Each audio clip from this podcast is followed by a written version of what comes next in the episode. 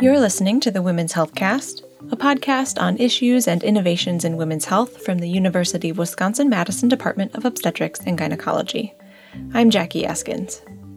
In early 2020, Dr. Amy Young of the Dell Medical School at the University of Texas Austin visited our department to give a keynote presentation on Resident Research Day. After her lecture, Dr. Young joined the Women's Health Cast to talk about the importance of inquiry in medicine, how she helps medical learners take their curiosity a step further, and why this spirit of lifelong learning means better care for patients. Dr. Young is the Chief Clinical Officer of UT Health Austin and Vice Dean of Professional Practice at Dell Medical School. I'm very excited to welcome a special guest, Dr. Amy Young, who is the Chief Clinical Officer of UT Health Austin and Vice Dean of Professional Practice at Dell Medical School. Thank you for joining us. Thank you for having me. I want to learn about the presentation you gave. You're here in Wisconsin um, and visiting us for Resident Research Day. Uh, but before we get into that, tell me a little bit about your day job and what you do at UT Austin. Yeah, so I um, I originally went to uh, UT Austin to be the inaugural chair for uh, women's health at the Dell Medical School. Um, and uh, specifically, we did not name the department the Department of Obstetrics and Gynecology on purpose because, uh, as you heard me say this morning, we I wanted to put women's healthcare or women back into women's healthcare, and so taking care of women is more than just uh, related to uh, reproductive organs. And so um, we had the opportunity to focus on the entirety of women's healthcare in that particular space. Uh, since I've been at Dell Med, um, I would say that um, some of my um, operational skills and abilities have been um, known, and um, my new role um, involves some clinical practice, but a lot of it rotates around uh, creating the infrastructures that a new medical school would require for clinical care delivery and for management of the practice plan and the providers um, that the school employs. I'd like to learn more about the presentation that you gave this morning. Um, it was a special lecture for our resident research day uh, called What's My Impact? Tell me, I guess, a little bit more about what you covered. So, uh, in thinking about this, wasn't a canned lecture. It was a lecture that I prepared specifically for today. And I had been a residency program director for many years. And I think resident research days are really important. I think residents are at their best. They discover that they're capable of many things that they might not have thought that they could undertake when they um, start out working on these research projects. It's always daunting and breaking it into bite sized pieces.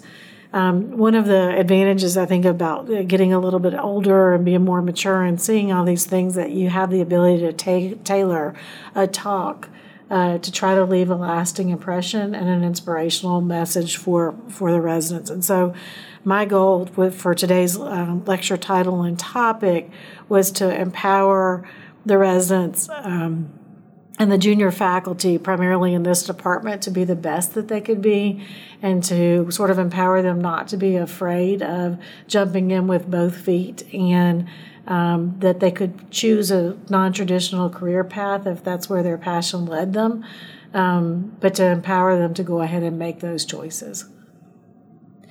I was really interested in a couple examples you shared. So, a section of the presentation was um, some of the ways that scientific advances and research have changed women's healthcare, even in the time that you've been working in the field.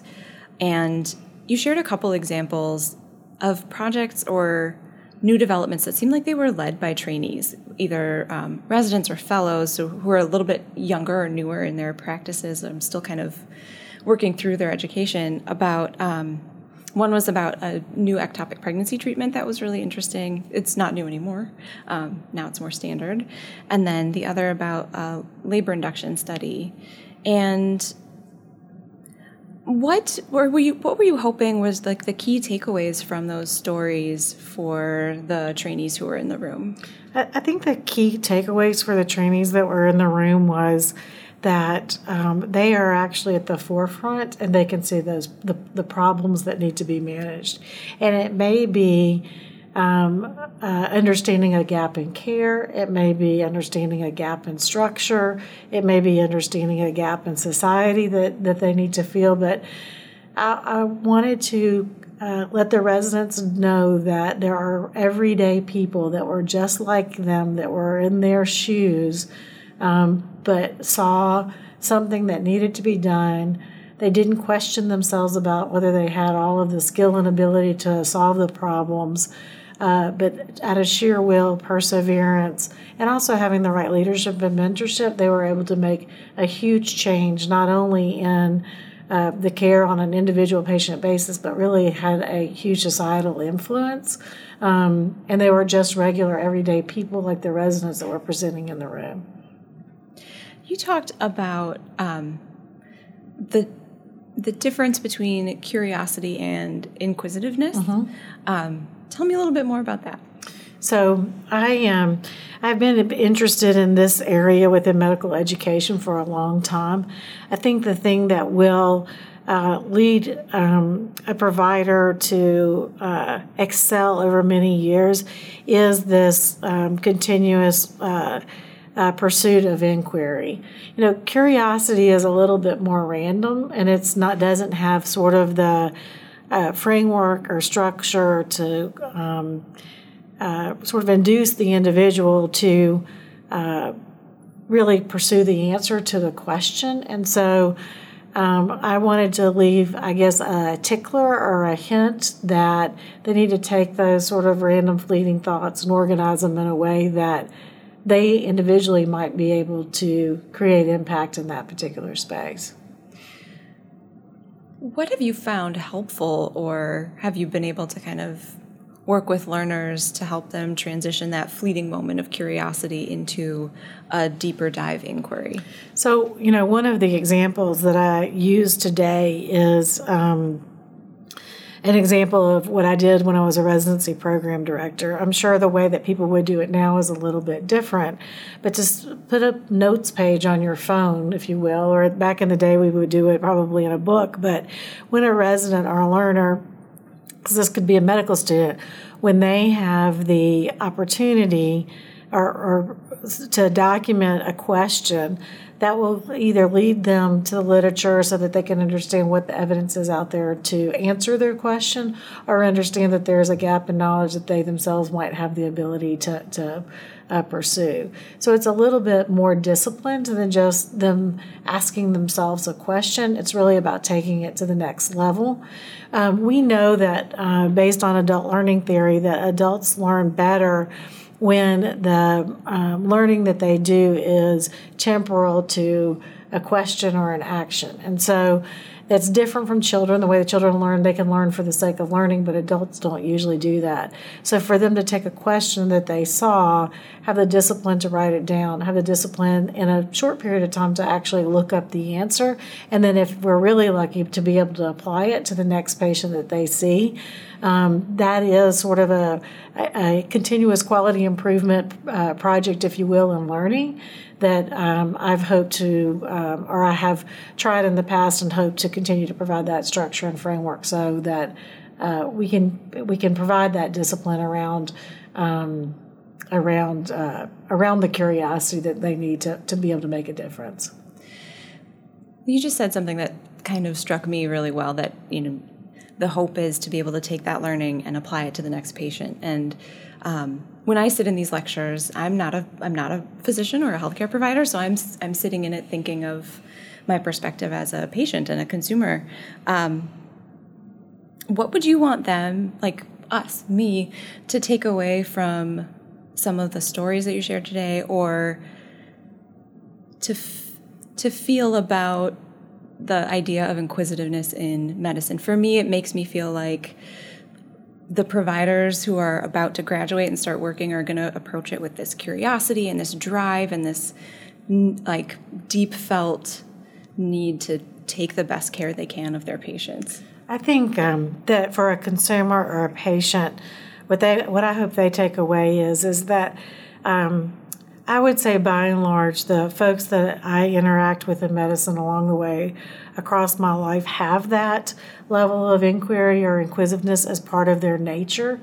And I hope that what you take away is is that your provider is not going to give you a rote pat answer when something doesn't make sense and will actually dig deeper to the next level to make sure that you get the most appropriate care uh, that they could provide or that they get you to the where they think that you can get the most appropriate care. Um, having the um, the having to check your ego at the door, I think, is a part, uh, a very important part of being a provider. I think it's a very, very important part of being an educator. Um, but I think for the uh, uh, on a patient perspe- perspective, the ability to see that um, it's not about actually keeping that patient; it's about helping that patient and getting that patient to the right level of service.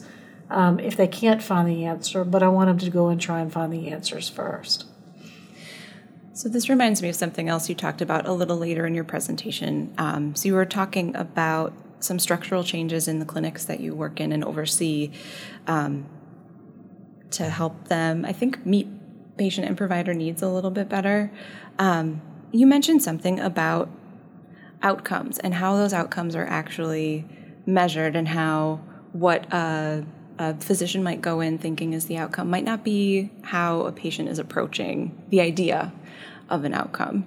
So I think the science around patient reported outcome is very much in rapid development. Um, one of the things that uh, I think has been a stumbling block for us in this work is that we've only wanted to use validated tools.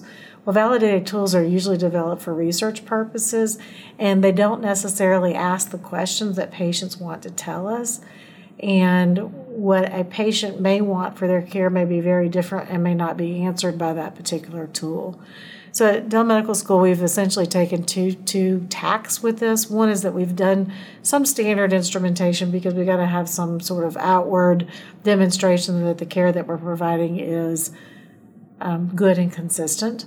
But we've also taken the tack that we will take some of these patient reported outcomes that are standardized to allow us to take better care of the whole patient and not just the disease process that a particular patient might have. What I was referring to specifically in the talk today is the goal setting portion of the work that we do. So we ask all of our patients in women's health what their goals for treatment are, knowing that we're taking care of women with uh, chronic diseases. And um, it has been fascinating to me that, that, with those responses, and that those responses almost have to be characterized um, in the language that the patients provide them. But they're often not necessarily about getting a cure. They're about seeking understanding of their disease, understanding how to manage their disease disease process, so they have some calmness that's sort of brought into their life um, and enabling them to do the things with their friends and family that they really want to be able to do.